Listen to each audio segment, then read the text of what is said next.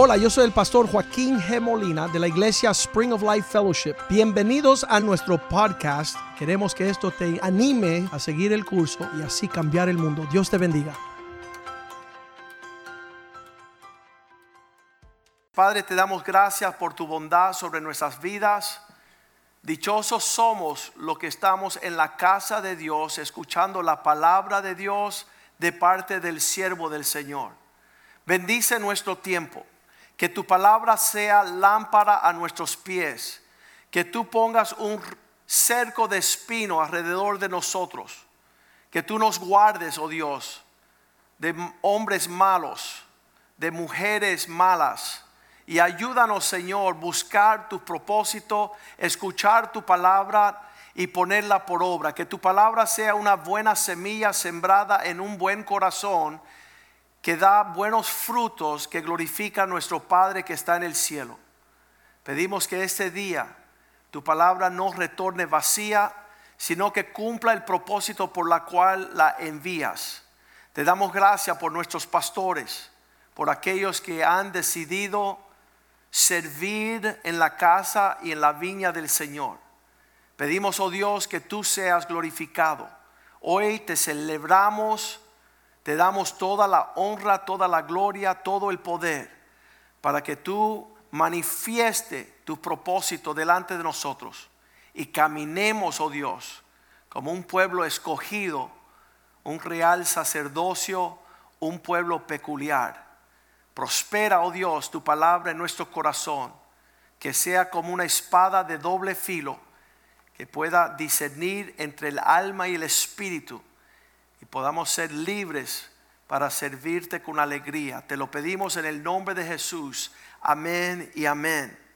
Cuando estamos hablando de esta invitación a este programa de televisor, ellos tratan siempre de traer temas importantes.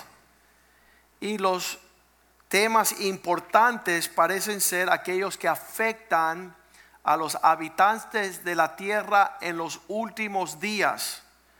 A mí me encanta leer versículos como Primera de Pedro 4, 7, porque ahí dice que el fin de todas las cosas se acerca. ¿Sabe lo que es el fin de todas las cosas? Cuando ya concluye los tiempos aquí en la tierra, serán los días finales. Y esa es la pregunta que muchos me hacen a lo largo de ser pastor. Me dicen, ¿crees que estamos viviendo en los últimos días? Y le digo, sí. Y ellos me dicen, ¿cómo lo sabes? Porque la Biblia dice que el fin de todas las cosas se acerca. Y sabemos que esta carta fue escrita hace dos mil años, pero para el Dios un día es como mil años. Quiere decir que solamente han pasado dos días. ¿Qué significa? Que cuando el tiempo se corta, ya no habrá más tiempo no habrá más tiempo para decidir de qué lado de la eternidad vas a morar. Muchos de ustedes que han estado escuchando nuestras prédicas por años todavía no se han decidido entregarse a Cristo y ser parte del pueblo de Dios, del cuerpo de Cristo. No se han alineado con el corazón y la mente de Dios de ser hallados sin mancha irreprensible a la venida del Señor. ¿Qué significa? Que todavía están en tinieblas, no conocen la luz y no son partes de la iglesia de Jesucristo. Pero cuando la Biblia nos dice que el fin de todas las cosas está cerca, la palabra dice, dice, pues sea vuestra actitud sobria. Esa palabra significa no te dejes influenciar por música torcida y por una cultura que está súper yendo en una corriente de perdición. Ser sobrio significa comenzar a delinear lo bueno entre lo malo y poder escoger lo bueno. Anda sobriamente y velad en oración. Todas estas cosas nos está animando a ir en la dirección de Dios. Como el fin de todas las cosas se acerca, quiero ser sobrio y no insensato. no necio. Quiero andar en oración, no distante de Dios. Versículo 8 dice, fervientes en amor. Bueno, yo quiero que mi amor aumente. Lo opuesto del amor es el egoísmo. Ante todo, tener entre vosotros ferviente amor, porque el amor es capaz de no dejarte tropezar en la multitud de pecados. Cuando las personas tienen actitudes indebidas, el amor de muchos se enfría. Ya no es el mismo. Me acuerdo el primer día donde llegaban a la casa de Dios, ay pastor, yo le amo. No se me hace para escucharlo otra vez. Y ese amor se va enfriando y dicen, paticas, ¿para qué te quiero? Quiero estar distante del pastor. Ya el amor se enfrió. Ya no saben cubrir la multitud de ofensas, de pecados. Y finalmente, mira, en todo este clima de prepararnos para los últimos días, es lo que queremos hablar hoy, el versículo 9, donde dice que caminemos en hospitalidad hospedaos los unos a los otros sin murmuración. Sabes que cuando uno está sirviendo a su prójimo, tienes menos por lo cual quejarte. Cuando estás atendiendo a la necesidad de tu prójimo, ya no le estás sacando en cara, criticando y menospreciando tu hermano. Entonces, como el final de todas las cosas se acerca, seamos sobrios, vigilantes, fervientes en amor, hospedándonos los unos a los otros, que nos lleva a este pensamiento de la xenofobia. Me decían en el programa que el programa se trataba de este fenómeno de temerle y aborrecer a los extranjeros. Parece ser que en todo este último, los últimos años que están moviéndose las naciones, hay mucha urgencia de inmigración, de personas que están exiliándose, que sale la xenofobia como algo en lo cual tenemos que pensar y entender. La xenofobia tengo escrito aquí es el aborrecer y temer al extranjero. Y cuando me hicieron la pregunta en el programa, Pastor Molina, ¿qué usted piensa en cuanto a la xenofobia? Yo digo, bueno, fácil y creo que se nos terminó el programa porque esto viene del mismísimo infierno. Esto proviene de Satanás, es lo más diabólico que puede existir en la tierra. Entonces ya eso no da para mucha discusión ni tema, se acabó el programa. Porque en el reino de Dios no hay temor porque Dios no nos ha dado un espíritu de temor. Y en el reino de Dios no hay odio, no podemos odiar al extranjero porque Dios nos manda amar a Dios y amar al prójimo sobre todas las cosas. El amor es el clima de la presencia y del pueblo del Señor. Por esto conocerán que soy mis discípulos cuando se amáis los unos a los otros. Eso es lo peculiar del pueblo de Dios. Tienen una actitud diferente frente a la necesidad del extranjero y del forastero. Mateo 25, 35, Cristo nos enseñó, si quieren ser ovejas, atiendan bien, porque tuve hambre y me diste de comer, tuve sed y me diste de beber, fui forastero y me diste bienvenida, me recogiste. La historia del buen samaritano, donde Cristo quería enseñar que no era solamente el conocer los mandamientos, estudiar la historia cristiana del pueblo de Dios, sino era de sacar el vino y el aceite y vendar las, las heridas del hombre golpeado, menospreciado y robado.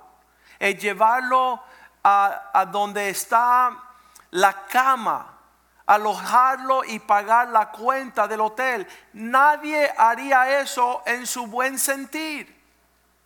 ¿Por qué vamos a importarnos del extranjero, el forastero. ¿Sabes por qué? Porque es el corazón de Dios. El corazón de Dios es uno que contrarresta todo lo que es el temor al extranjero, todo lo que es el odio sobre aquella persona de otra nacionalidad. Segunda de Timoteo 1:7 dice, porque Dios no nos ha dado un espíritu de temor, de cobardía, sino de poder. El espíritu de Dios enfrenta la necesidad. El Espíritu de Dios te mueve en dirección del necesitado. Y qué glorioso día, el día que puedes servir a aquella persona más necesitada. ¿Quién es? La persona que no está en casa, no está en su vecindario, no conoce a su pueblo, no conoce el lenguaje, está en ciudades extrañas. Cuando estamos viendo esta realidad, Dios nos ha dado el poder, el amor, la, la valentía de un dominio propio para enfrentar toda esta condición. Estábamos sabiendo que esta semana fui a comer a una panadería francesa. El dueño es un joven señor boxeador. Él fue de boxear francés y decidió poner un pequeño restaurante, panadería tenía las crepas francesas y cada vez que él hablaba con sus empleados hablaba en francés y yo le decía a mi esposa, ¿por qué él no cambia su lenguaje? ¿Sabes por qué? Porque él es extranjero. Y la forma de que él hablaba en francés me inquietaba y yo me reía. Yo decía, no entiendo nada lo que él dice. Me confunde, me asusta. Como él hace Pepe Le Pew y todo su lenguaje era algo que debilitaba mi confianza, pero saber que como extranjero tiene que haber algo que sobregira nuestras diferencias y solamente en el, en el amor de Dios podemos enfrentar la necesidad de la persona que se encuentra lejos de casa para convidarle de manera especial. En Apocalipsis 12:10 vemos allí otra figura llamado Satanás, que se le dice que él es el acusador de nuestros hermanos. La palabra griega acusador es katagoras, que significa aquel que contra está en contra de la asamblea, contra de las reuniones. Él está en contra del acercamiento de los hermanos día y noche, lanzando acusaciones delante del trono de Dios, acusando a los hermanos día y noche, catagoras por la mañana, catagoras por la tarde. ¿Qué significa? En contra de la unidad en contra de la hermandad, de la unión. Él no puede tener cercanía con los hermanos él tiene que decir, somos más espirituales que ellos. ¿Viste? Ya eso es una forma satánica. Entonces tu espiritualidad te lleva a separarte de tu familia. Qué tremendo. Ya Satanás te poseyó. No, porque ellos son flacos y nosotros nos gustan comer. La catagoras entre los flacos y los gordos. La catagoras distinguir entre el blanco y el negro. Entre el demócrata y el republicano, entre el mulato y el jabao, así dice en Puerto Rico el color amarillo. ¿Sabes qué sucede? Que cuando Satanás termina separando a los hombres, ya no hay el cumplimiento del Salmo 133, versículo 1. Mirad cuán bueno y delicioso los hermanos habitar juntos en armonía. Cuando estaba viendo yo este versículo, decía a mi esposa, mira cuántas veces hay una reunión, porque Dios, en el amor de Dios, somos reunidos como un solo pueblo. Mirad cuán bueno y qué delicioso es habitar. Ese habitar significa una habitación donde hay reunión para muchos. Hermanos, más que uno, juntos, más que uno, en armonía, más que uno. Significa que el reino de Dios viene a incluir, no a separar, distanciar, dividir.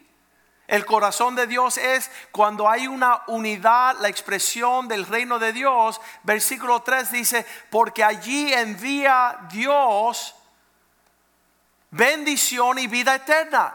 Se van a sorprender que cuando Dios empieza a unir los pueblos en una sola sangre, ya podemos ir en contra del racismo. Tú dices, pastor, ¿por qué? Porque uno no puede ser racista en la tierra, porque dice la Biblia que solamente hay una raza, que es la raza humana. Ya no puede haber racismo entre el blanco, el negro, el amarillo, el carmelita, el prieto, cuando solamente hay una raza, nos dice allí Hechos 17, 26, que de una sola sangre, de una sangre ha hecho el linaje de los hombres. No hay muchas razas. Eso fue algo que trajo Satanás. Igual que la xenofobia, el temor y el aborrecer el extranjero, el racismo proviene del mismo infierno porque Dios no hizo razas. Dios hizo una raza humana de una sangre, hizo el linaje de todos los hombres.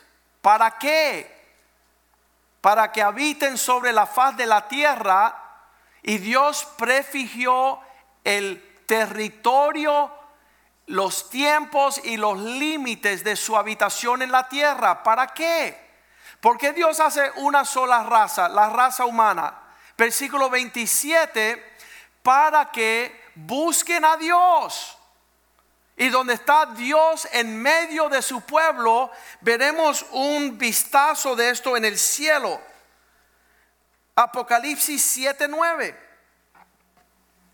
Habría una gran multitud, la cual no se podía contar, y estaban de todas las naciones, de todas las tribus, de todos los pueblos, de todas las lenguas, estaban delante del trono de Dios, en presencia del Cordero, vestidos de ropa blancas y palmas en sus manos, versículo 10, declarando una canción, clamaban a gran voz diciendo, la salvación le pertenece a nuestro Dios, el cual está sentado en el trono y al cordero. Hermano, ahí no hay conversación de xenofobia, ni de racismo, ni de división, ni separación entre los pueblos. Ahí realmente Dios dice lo que no pueden distinguir, amar a su prójimo y amar a Dios serán puestos a la izquierda como chivos, porque no pudieron recibir al forastero. Mateo 22, 34 le preguntaron a Jesús, enséñanos cómo debemos conducirnos. Y él dijo, amen a vuestro Dios. Los fariseos oyendo, habiendo hecho callar a los saduceos, se juntaron a una. Versículo 35. Y uno de ellos, intérprete, abogado, preguntó para tentarle diciendo, versículo 36, Maestro, ¿cuál es el gran mandamiento en la ley? ¿Cuál es lo más importante? Versículo 38. Jesús le dijo, amarás al Señor tu Dios con todo tu corazón, con toda tu alma, con toda tu mente. Cuando tú te entregues totalmente a Dios, podrá también, versículo 38, amar. Este es el primero y grande mandamiento, versículo 39. Y el segundo, semejante a él, amarás a tu prójimo como a ti mismo. Hay un secreto en romper las barreras de la discriminación, el prejuicio contra los demás. Cuando tú empiezas a amar a tu prójimo, abrir las puertas al que tiene necesidad, a tener un corazón abierto para aquellas personas necesitadas, empieza a correr la bendición y la vida eterna hacia tu persona. Lucas 6:38, primero tenemos que dar antes que podamos recibir. Y si tú tienes tu corazón cerrado, tus pensamientos están cerrados, tus brazos están cerrados, tu casa, tus bienes, tus riquezas están cerradas a los necesitados, no podrás alcanzar lo que Dios tiene para ti. Porque Cristo dijo, dad y se os dará. Cuando tienes la disposición de ser hospitalario, cuando empiezas a hospedar, se te dará medida buena, apretada, remecida, rebosando. Darán en vuestro regazo, porque con la medida con la que usted medís, os volverán a medir. ¿Qué regalo más grande tenemos? Tenemos el ejemplo de nuestro hermano Reza Safa, que es un musulmán. Se había criado en una fe falsa, estaba criado en un Dios falso y una familia cristiana en Suecia le, abrió las puertas a venir a convivir con ellos como un estudiante en un intercambio de estudiante. Y ese musulmán, ese hombre que conocemos hoy como un siervo de Jesucristo, él pudo percibir en esa casa lo que era el Espíritu de Dios, la verdad de Dios, el la conducta que agrada a Dios y él entregó después de seis meses de vivir en esa casa, él recibió a Cristo como su Señor y Salvador y hoy es uno de los predicadores formidables del Evangelio de Jesucristo, predicándole a todos los musulmanes que hay un Dios verdadero en los cielos y su nombre es Jesucristo. Si le hubieran cerrado esas puertas, nunca él habrá conocido la verdad. Hay un misterio detrás de la xenofobia. Quizás en nuestro temor y odio a los extranjeros, a los forasteros, estamos bloqueando toda la dádiva que Dios tiene para nosotros. Segunda de Crónicas 16, 9, este es un versículo favorito de su pastor, dice que los ojos de Dios contemplan toda la tierra para mostrar su poder a favor de aquellos que tienen un corazón recto y perfecto para con Él. Dios está mirando la oportunidad del cielo de ver tu comportamiento sobre la necesidad. Algunos son tan necesitados que nunca tienen la oportunidad que dar. Nunca ellos ven la oportunidad de extender provisión para enfrentar una necesidad. Cuando yo era abogado, estaba ejerciendo aquí en la ciudad, salíamos a almorzar con los abogados y todo el mundo escondía su cartera al final de la cena, del almuerzo, para no pagar. Y yo decía, yo voy a pagar. Sí, pero por usted, no por todos. Y dice, tú no sabes lo que tú haces. Y yo decía, si tú supieras lo que yo estoy haciendo, lo harías tú. Porque la persona que paga, la persona que provee, los cielos se abren sobre su casa. Y si hay escasez es porque eres un mezquino.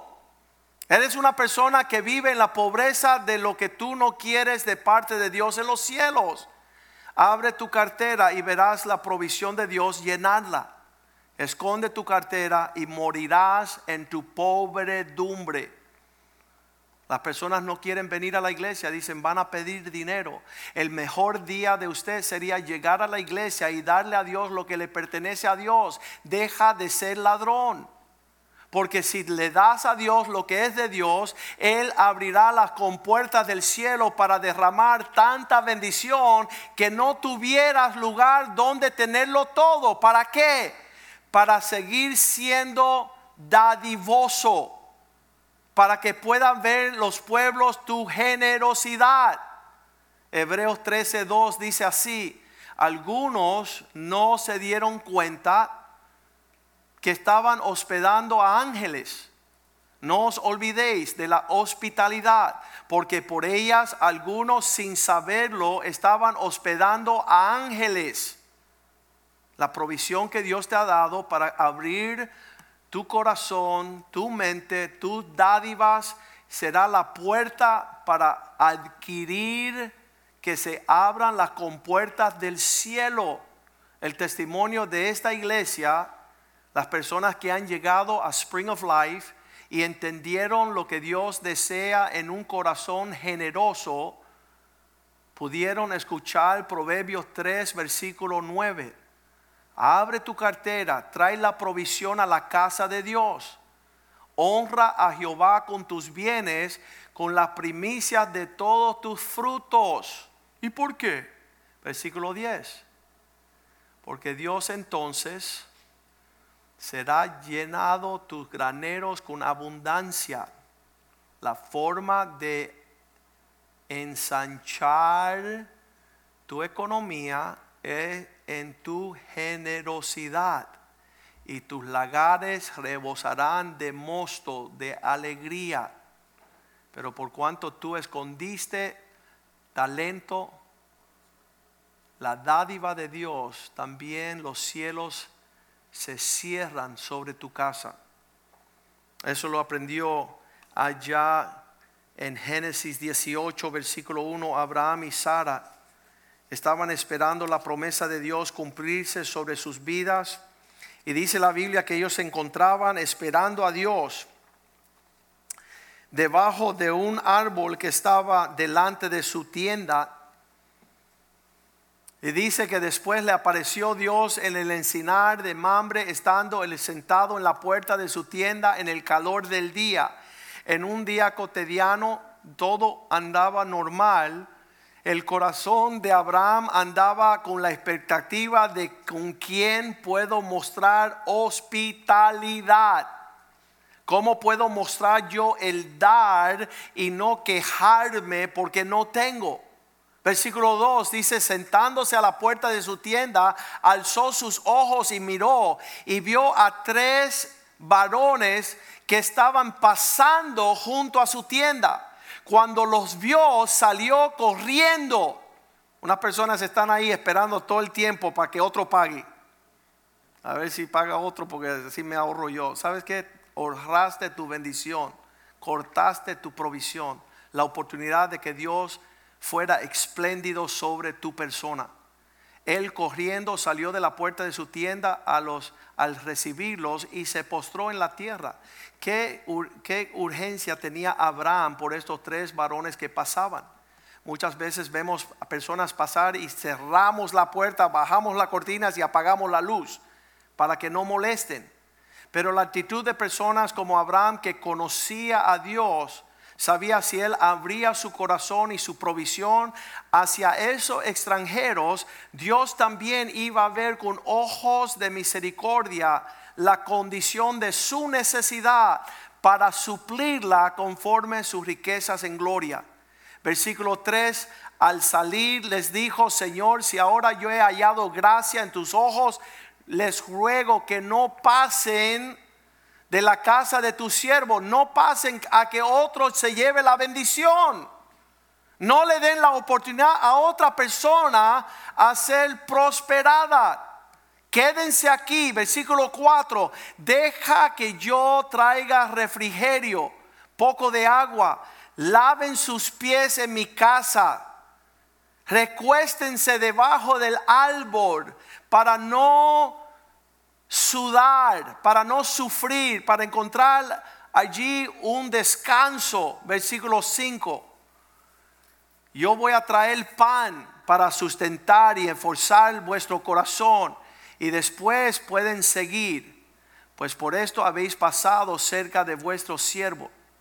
Y ellos dijeron, haz así como has dicho, vamos a recibir. Vamos a ver la medida de la mesa que tú sirves. Vamos a ver lo que es la medida de tu hospitalidad.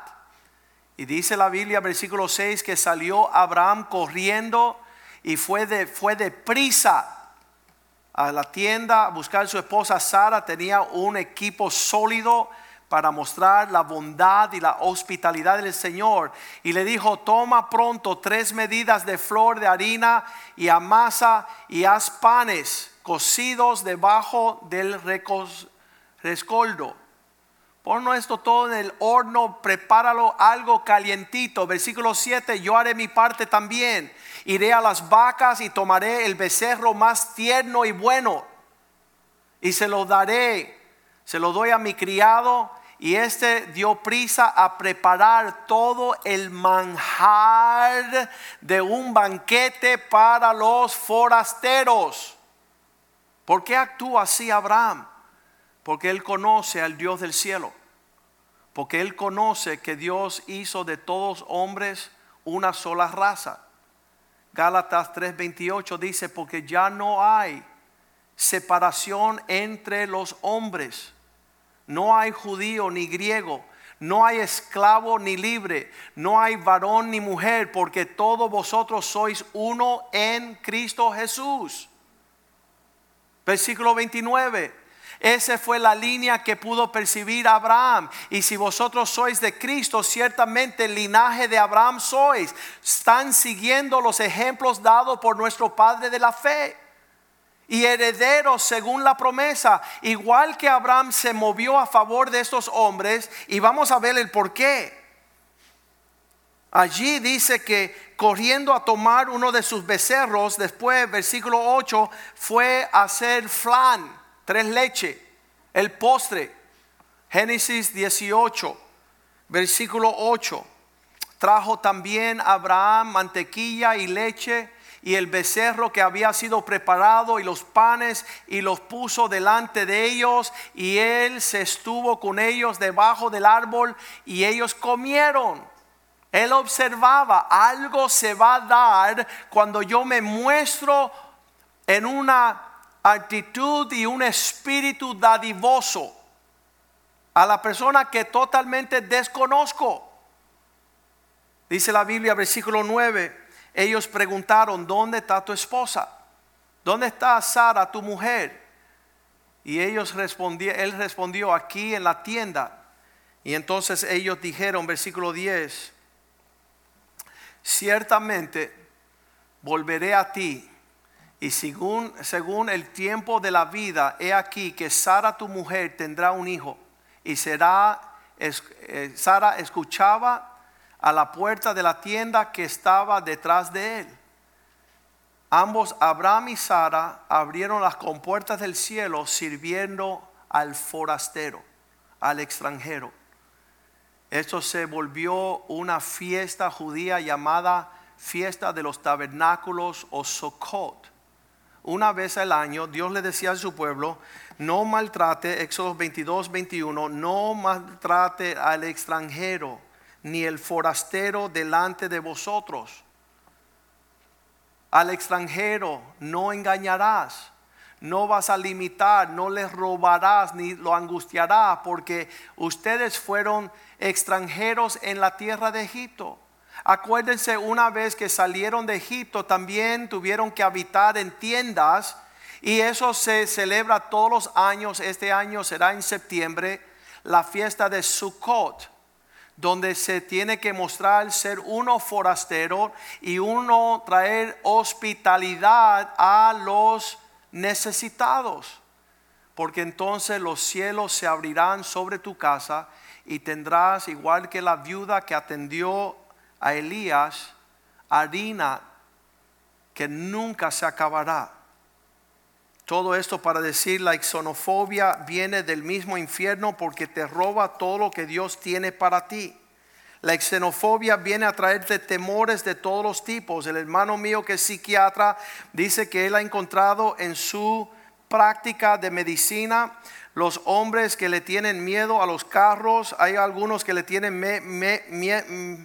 miedo a los caballos, a los buses, hay aquellos que le tienen miedos a los gatos, los ratones, las arañas. Si tú quieres tener temor, Satanás te puede meter temor. Pero nosotros hemos de caminar sin temor.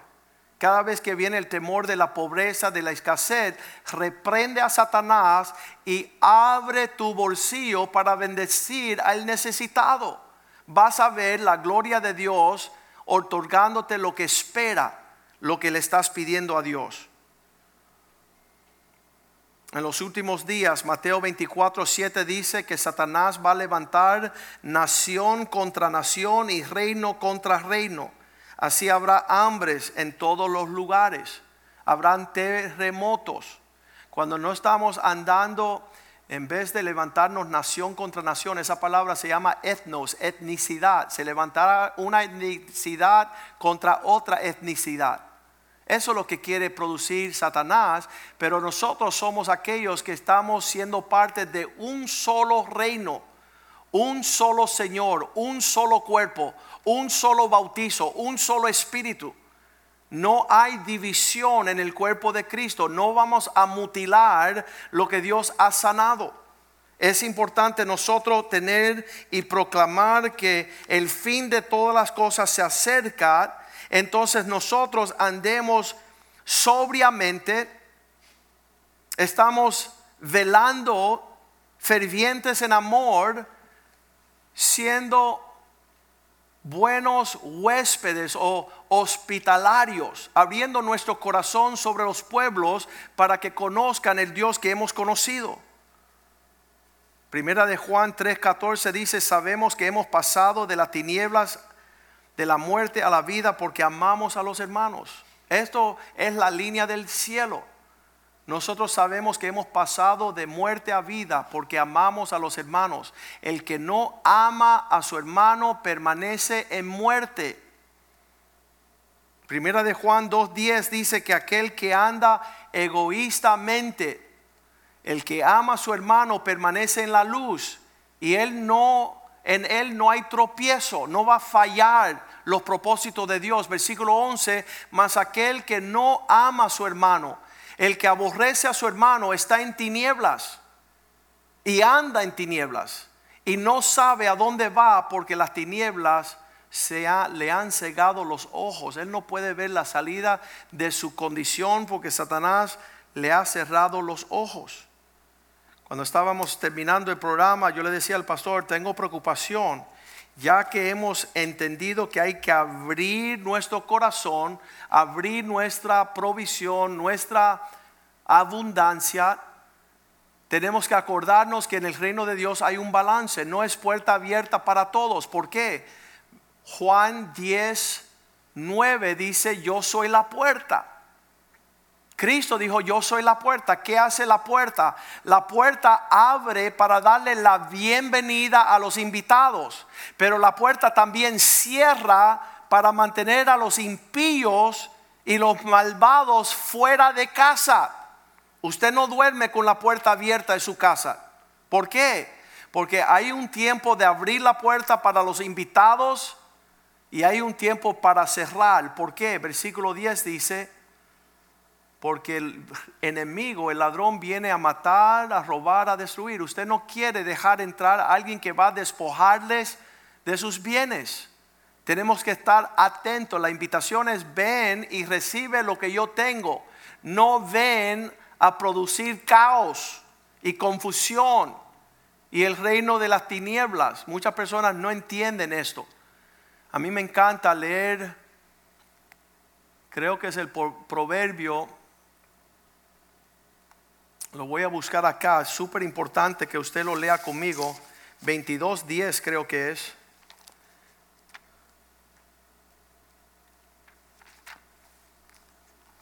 Echa fuera, viste que no es adentro. El que viene como escarnecedor, échalo fuera para terminar con la contienda y los pleitos. Qué lindo es saber que podemos mantener fuera a los que son malvados. A ese tú no le das la bienvenida al que viene a destruir lo que Dios te ha dado. Porque hay algunas personas cristianamente dicen, bueno, que todos entren. No, no todos entren. Echa fuera a aquel que está torcido. No le llame eh, hermano y le dé la bienvenida a aquel que quiere seguir en su maldad. Versículo 11 creo que es. El que, no, versículo, sí, es. El que ama la pureza de corazón, si tú haces esto con un sentido puro de corazón, dice, y que hablas palabras correctas, ese tendrá amistad con el rey. El rey no permite que venga con un corazón torcido y habla palabras de deshonra o desgracia. Ahí no te vas a llevar la amistad con el rey. Vamos a andar claro que Dios quiere que nosotros abramos nuestras nuestras vidas a los necesitados. Primera de Juan 3:13, no os sorprendáis si el mundo os aborrece. Si tú no vas a caminar en un temor y en un odio, el mundo no te va a recibir. ¿Por qué? Porque de esto vive el clima y la atmósfera de los impíos. Los a favor y los en contra. Ellos tienen controversia con todos. Ellos no viven con paz ni con ellos mismos. Versículo 17 dice, si tienes y ves que alguien tiene necesidad, el que tiene bienes de este mundo y ve a su hermano tener necesidad y cierra contra él su corazón, ¿cómo mora el amor de Dios en él? ¿Cómo dices tú que el Espíritu de Cristo está en ti si no tienes un corazón para aquellos que tienen necesidad, el cual tú puedes suplir? Es bien importante. Versículo 18. Vamos a amar, hermanitos, no solo de palabras ni de lenguas, sino de hecho y verdad. En otras palabras, vamos a poner por obra lo que el Espíritu de Dios nos habla hoy día. Versículo 19. Porque si hacemos esto, conocemos que somos de la verdad y nos aseguramos nuestro corazón delante de Él nosotros vamos a ser establecidos como pueblo de Dios cuando andamos sin exonofobia, sin racismo, sin separación y división. Hemos sido comprados por la sangre de Cristo y somos uno para la gloria del Padre. Padre, te damos gracias, oh Dios, por tu bondad en nuestras vidas. Te damos gracias por esta palabra que se haga realidad en nuestra vida, en nuestra familia, en nuestras finanzas, que podamos caminar con corazón alegres, amplios, con vasta oportunidad, porque es mejor dar que recibir en la economía de Dios.